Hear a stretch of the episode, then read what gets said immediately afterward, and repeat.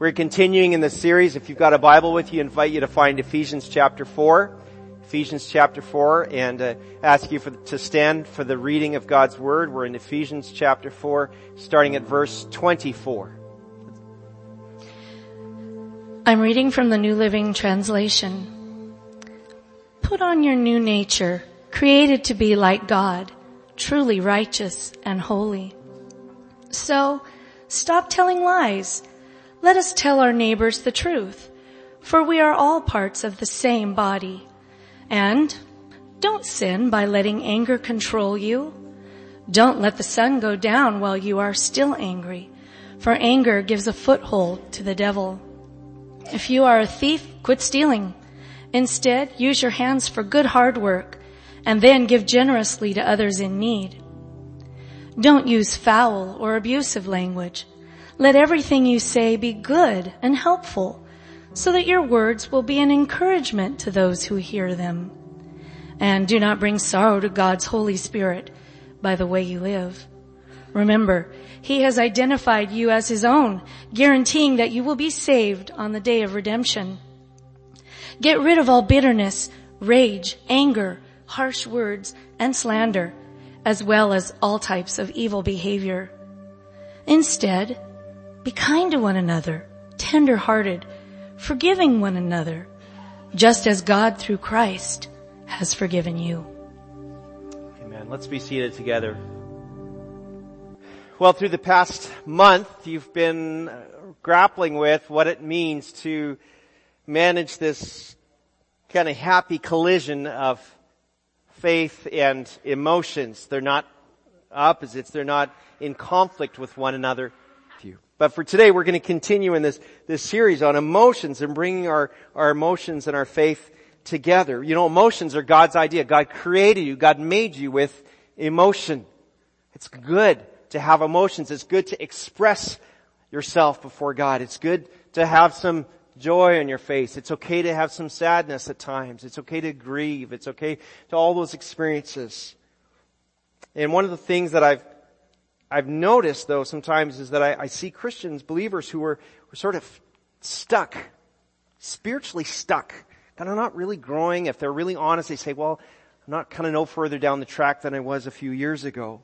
And I think one reason that we're get spiritually stuck is that we're emotionally stuck or we're emotionally wounded or emotionally unhealthy. And so we want to talk about that. We want to figure out how to, how to fix those things so we continue to follow Jesus, to love Jesus, to receive the love of Jesus, and to share Jesus with others and help others to follow Him. So that's what we want to be about through this series. And today is the last week in this series. So emotions, then we want to bring them under the lordship of Jesus Christ. That's the goal. That's the idea, is to bring our emotions under the, the leadership of Jesus. And one of the more complex emotions is anger.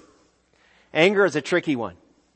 Uh, anger itself, I don't think you know, it's kind of a, a, neutral thing, but it's what we do with it that creates so many problems and, and, and, and why it matters to talk about it.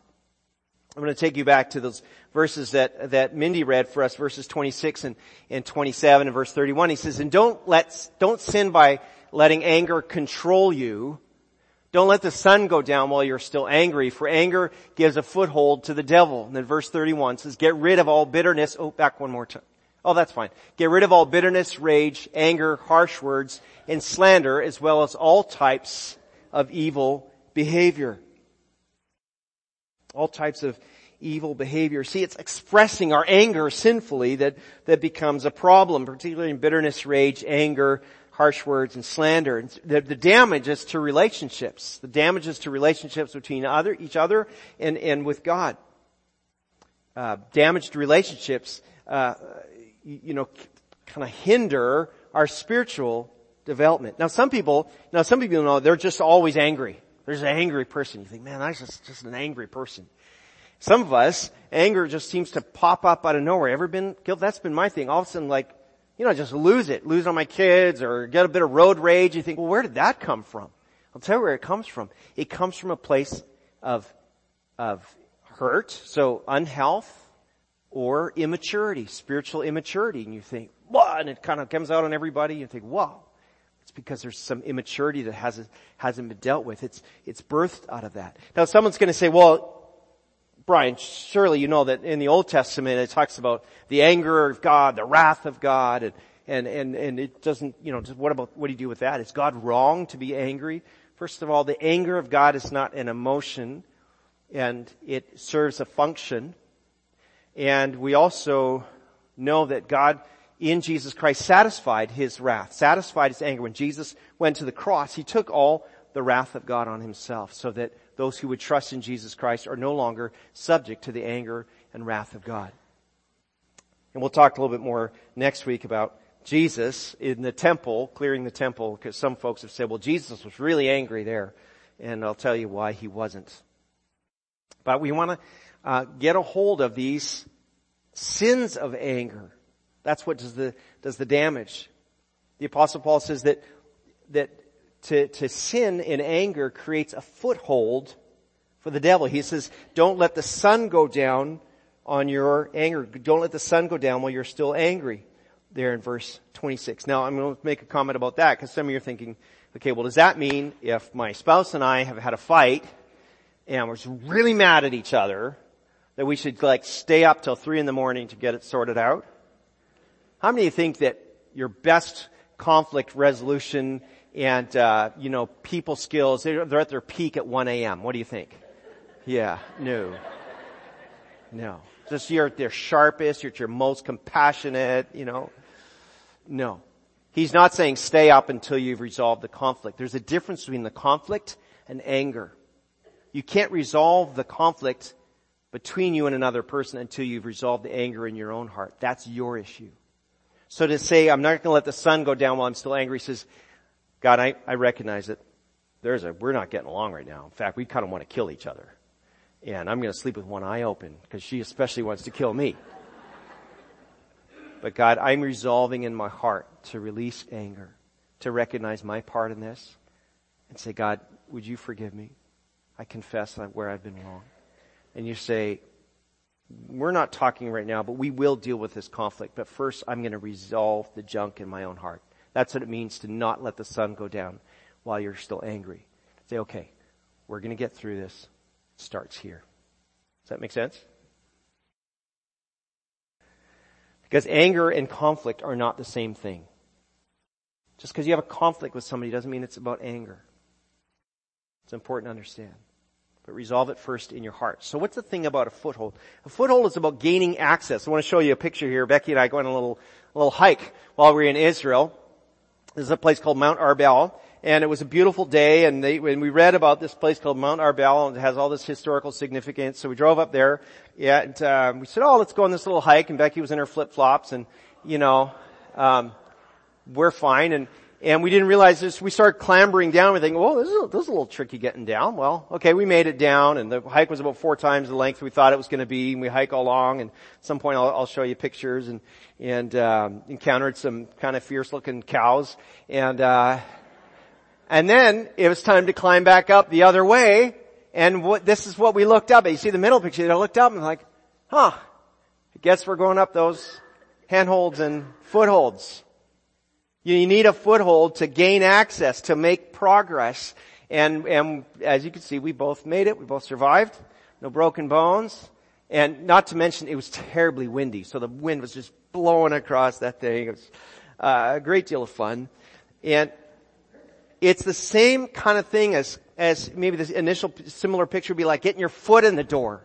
And he's saying these sins of anger, let the devil gain a foothold. Let him gain access to your life and to your relationships and bring destruction there. I want to ask you, you can respond out loud on this one. What, what happens when we act out of those, those five things that Paul lists there? Bitterness, rage, anger, harsh words, and slander. What happens when we act out? What happens? Makes it worse, okay? Say things you shouldn't say. Cause hurt. Lose, lose relationship, or lose reputation and splits relationships. Say that in the back. Escalates. Yeah. Destroys your testimony. destroys other things too, right? Anybody ever thrown something when you got angry?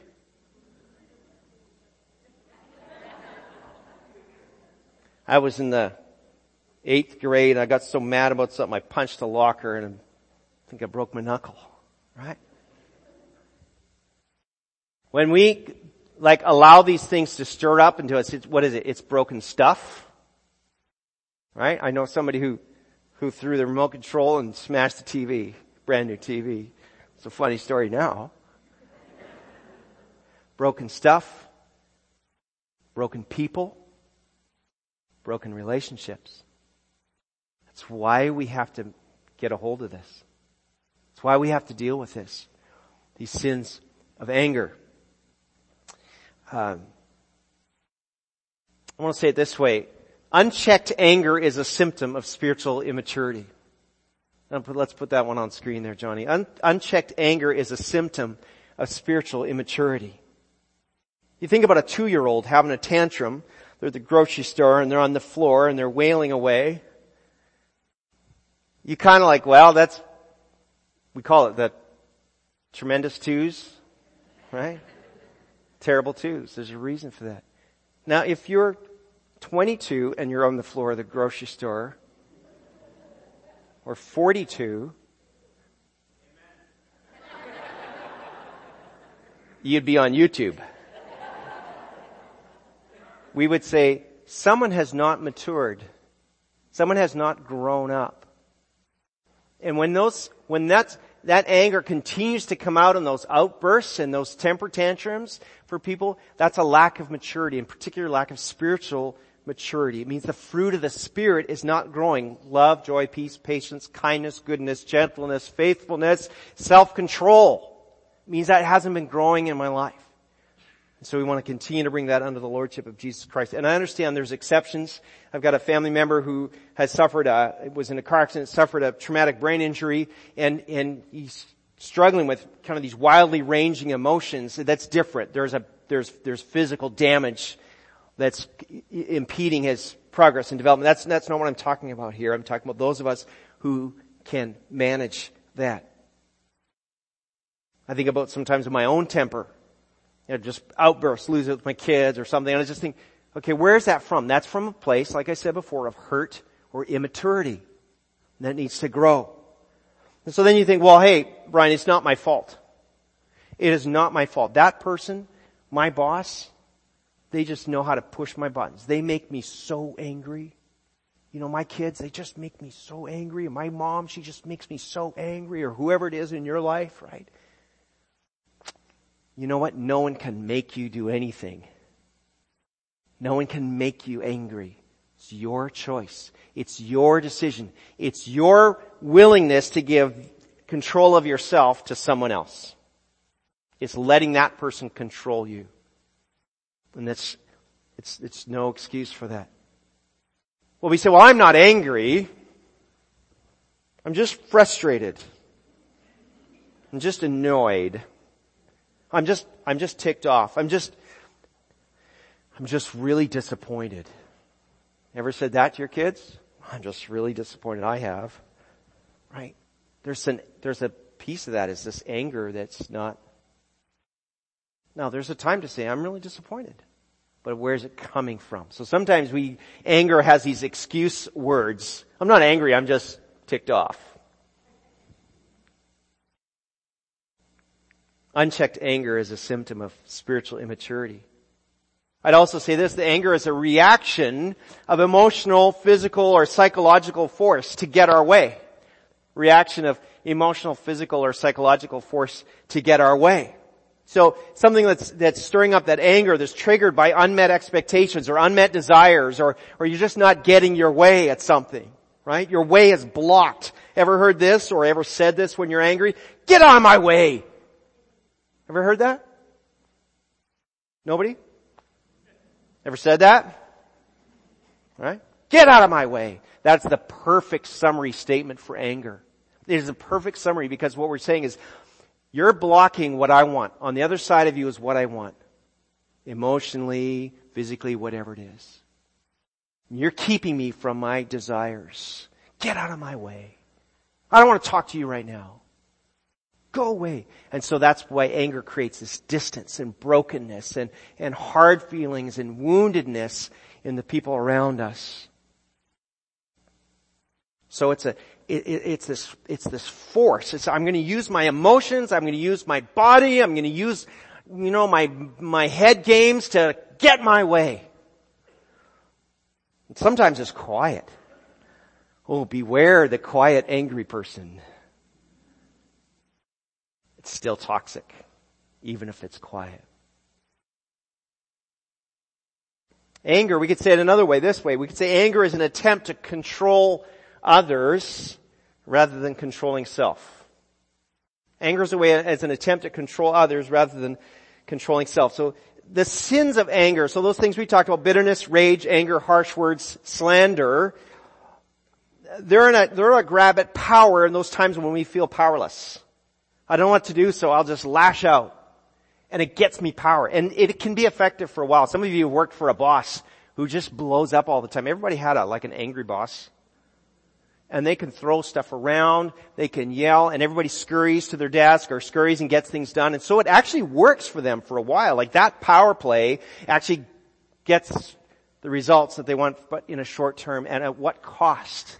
At the cost of broken relationships, at the cost of distance, at the cost of, of discontent, at the cost of people leaving their life. In verse 30, Paul says it this way, do not bring sorrow to God's Holy Spirit by the way you live. He's identified you as His own, guaranteeing you'll be saved on the day of redemption or a seal. Another translation t- talks about it. It grieves the Holy Spirit. Why would it grieve the Holy Spirit when I have an angry outburst? Because as a believer in Jesus, the Holy Spirit lives in me. And so that lashing out, that wounding of another person is exactly the opposite of what the Holy Spirit lives in me to do. God's given me His Holy Spirit so that I'll be a blessing, so that I'll build people up, so that I'll be an agent of reconciliation, so that I'll bring people together rather than creating division and separation. Kimberly, I like how you said it. It divides relationships when our work as believers is to bring them together. That's why we have to, to deal with these things.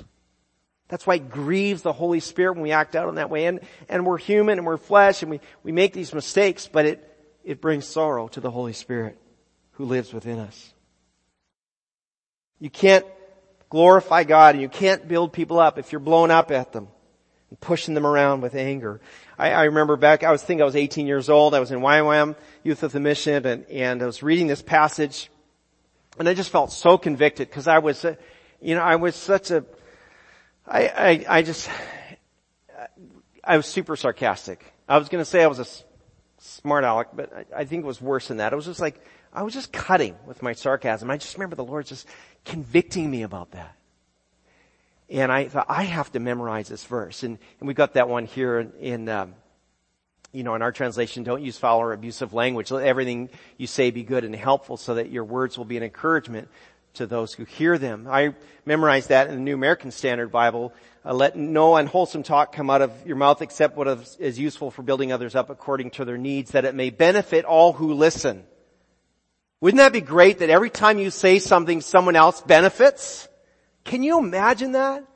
Every time you walk away from a conversation, people are going like, I feel better. I'm, I, my life is worth more now. Because I know there's times I've walked away from a conversation and that person has felt a little bit depleted, a little bit cut down. I don't want to do that. I want to build others up according to their needs that it may benefit all who listen. And that's what he's talking about there. So what do we do with this? Paul says we should get rid of bitterness, rage, anger, harsh words, and slander. He has a, he has a solution. Verse 32 says it this way. Instead, be kind to each other, tenderhearted, forgiving one another, just as God, through Christ, has forgiven you. Three little things embedded in there. Kindness, tenderness, forgiveness. If you read the New International Version, it, that tenderness is translated compassion, which is also a great way to translate that word. But kindness, tenderness, forgiveness. I was trying to think of, way, how am I going to remember those three? KTF. And the only sentence I could come up was, my apologies for you who have a pet ferret, but kill the ferret. I, I don't really like ferrets. So that's the only way I can remember it. Kindness, tenderness, forgiveness. These are three actions that can set you free. Three actions that can set you free is kindness, tenderness, and forgiveness. Let's just go to that next slide there. Kindness, what's that about? That's treating people with warmth, treating them with love, treating them, the, you, you know, with, with generosity, emotional generosity, financial generosity, just loving them, making their life better, adding value to them, looking for their value and not for their failures. Not, not getting into these joking insults that tear them apart, not looking for criticisms and critiques, but instead building them up. God is kind to you, so we're kind to others. Kindness undoes the harshness of those sins of anger. Tenderness, tenderness or compassion is, is treating others more, with more than they deserve. I mean, think about it. We talk about sort of compassion ministries or, or, or, or compassion, you know, uh, actions and you think, what well, first thing comes to mind? Maybe you, you know, you help out someone who's homeless. That person could, can't pay you back and does nothing to help you. That's kind of a very simple kind of expression of compassion or tenderness. Tenderness is giving or doing more than that person deserves when they can't even pay you back. Tenderness is listening really well. Taking the time to hear what someone is really saying or what's really on their heart. And then forgiveness. Forgiveness is the big one. Forgiveness is so easy, isn't it? Anger and forgiveness are almost always in partnership. Anger and unforgiveness, pardon me. Anger and unforgiveness are almost always in partnership. Unforgiveness is almost always going to lead to bitterness, greater anger, hurt, distance. And so anger and unforgiveness just go together. It's just kind of this unholy marriage. And so he's saying, God in Christ forgave you. So you must forgive others. And you think, yeah, but that person doesn't deserve to be forgiven. I know. But that person really hurt me. Brian, you don't understand. That was, I was sexually abused. I was physically harmed. That person ripped me off a hundred thousand dollars. I understand. So how is your unforgiveness going to fix that problem? Really? How will unforgiveness ever fix the harm that's been done to you? Can't.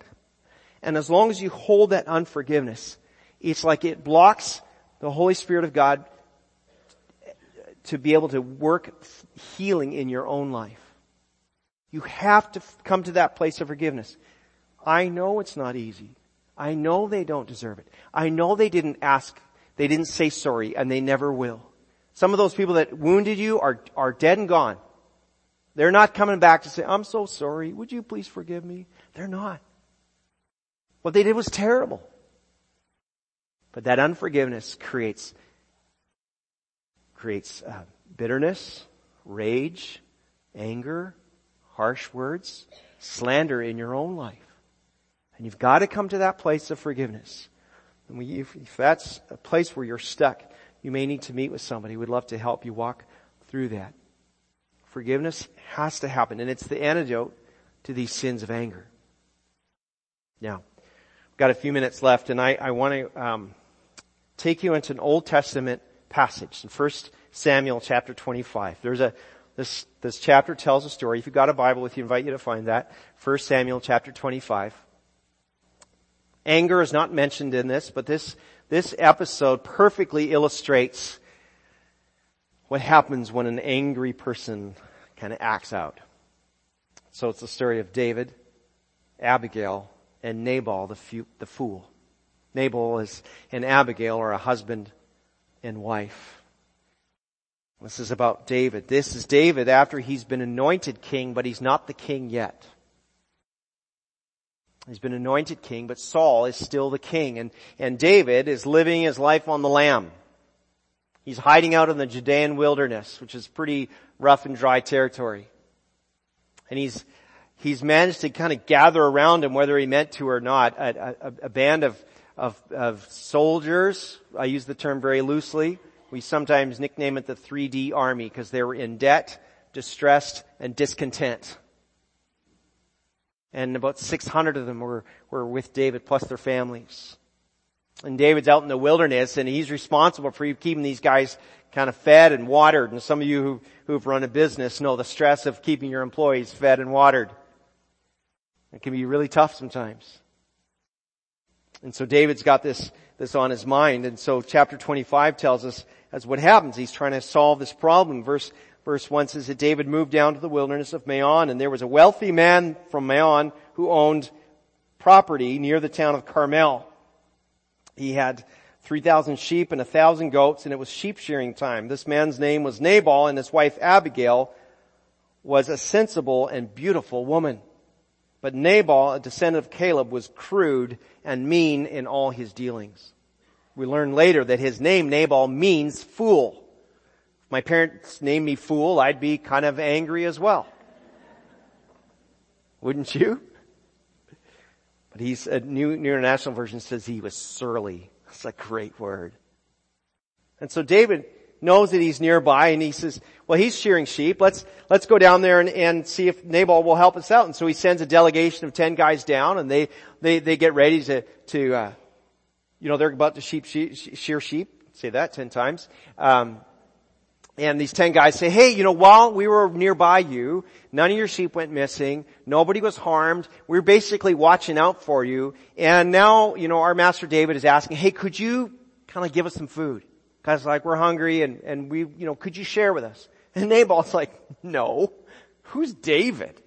I'm not sharing nothing with David. All kinds of people are causing trouble. No way. Forget it. Get out of here. And he goes back and they go back to David and they, they tell David, what had happened. You know, this guy would have known probably that, that David was going to be the king. If he was smart at all, he would have said, you know, I have an opportunity here to kind of win favor with the guy who's going to be the king.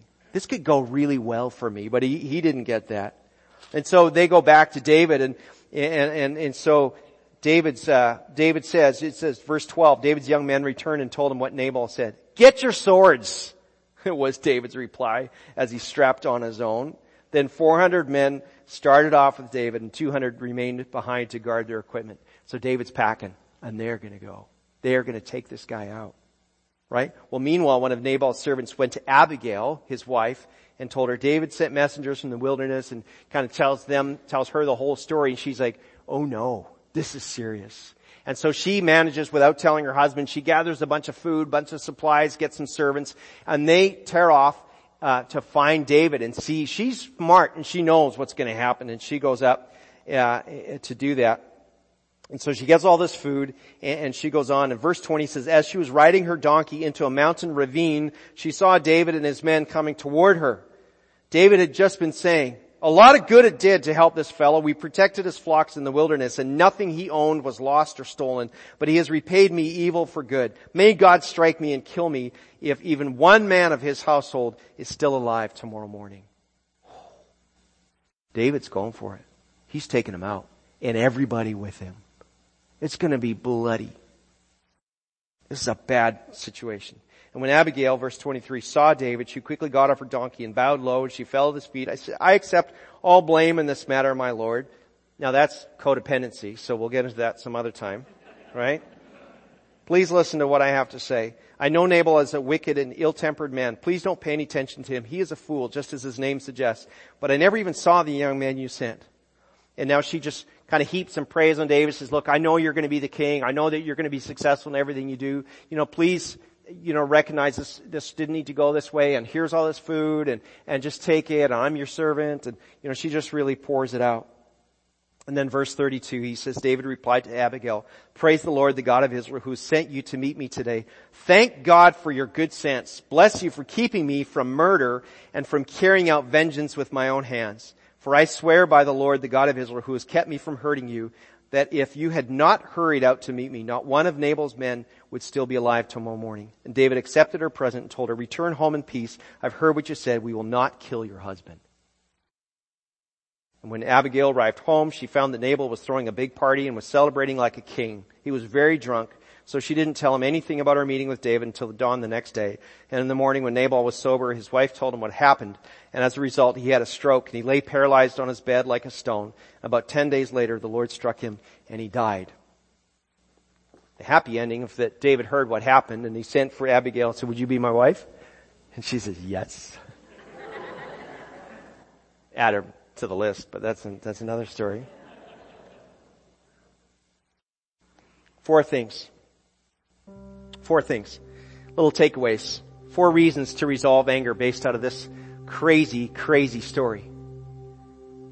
First is, anger blinds you to your blessings and keeps you from being a blessing.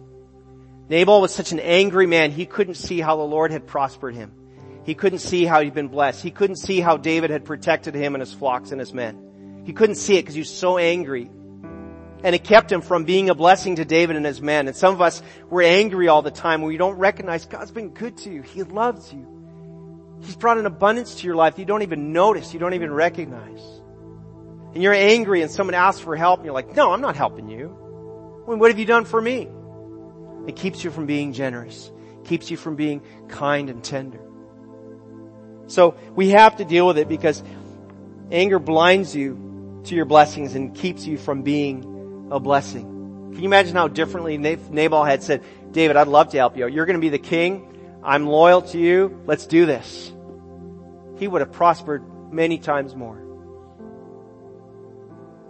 Second reason is that, is that one person's anger can trigger anger in another's. David was, David was in the wrong. David was about to commit an egregious sin of, of murder, mass murder. But he, this, this angry response he got from Nabal triggered something unhealthy in him. It just, just, just get your swords, we're getting the car. Just, just put on your sword, just go. I'm surprised he didn't lop off Abigail's head like in the movie, just running by. Could have. Sometimes your anger is what's triggering anger in someone else. And so it's, someone used the word escalate. I love that word. It just goes like an escalator. Up and up and up and you push and you push and you push. And then thing, you say things you didn't want to say. You, you do things you didn't want to do. It costs you something. You fling something across the room and now you gotta spend money fixing it, buying new whatevers. Sometimes that anger is to cause anger in someone else. It's a reason for you to stop, get a hold of that. Submit it to Jesus. David, you see how the devil got a foothold in David's life? Can you imagine what would happen if David, David had gone through with slaughtering those guys? He'd be like, well, that's pretty effective. I'm going to do that next time. We're going to do that a lot more. Because now everybody's scared of me. Can you imagine? Third good reason to, to resolve this sins of anger is that anger unfairly forces others to intervene. There's poor Abigail. I don't know what her plans were that day, but they changed. Gathering stuff, going and intervening, putting herself at great risk to, to, to save the day. And some of you, you have been so angry and your spouse is always having to cover your backside for you. Or your, your employees are always having to make excuses for you. Or your coworker. And you, you need to know that anger that causes others to intervene is unfair. It's unkind and it's unloving to them. And you're doing more damage. You're pushing people away as you do that. One more reason to resolve the, the sins of anger is it's costly to your health. You know, if you're an angry person all the time, it's hard on your health. It's hard on your blood pressure. It might cause you to turn to an addiction of some kind. And now you're wrapped up in something else that's destroying your life. For Nabal, it's, it killed him. It's like, oh, it's just tense all the time. Stress is so hard on your body. It's way better to release to forgive, to let it go. I don't really like how that went, but I'm going to forgive. I'm going to abandon that bitterness and rage and anger and harsh words and slander. Maybe you recognize, as we've been talking, that the devil has gained a foothold in your life.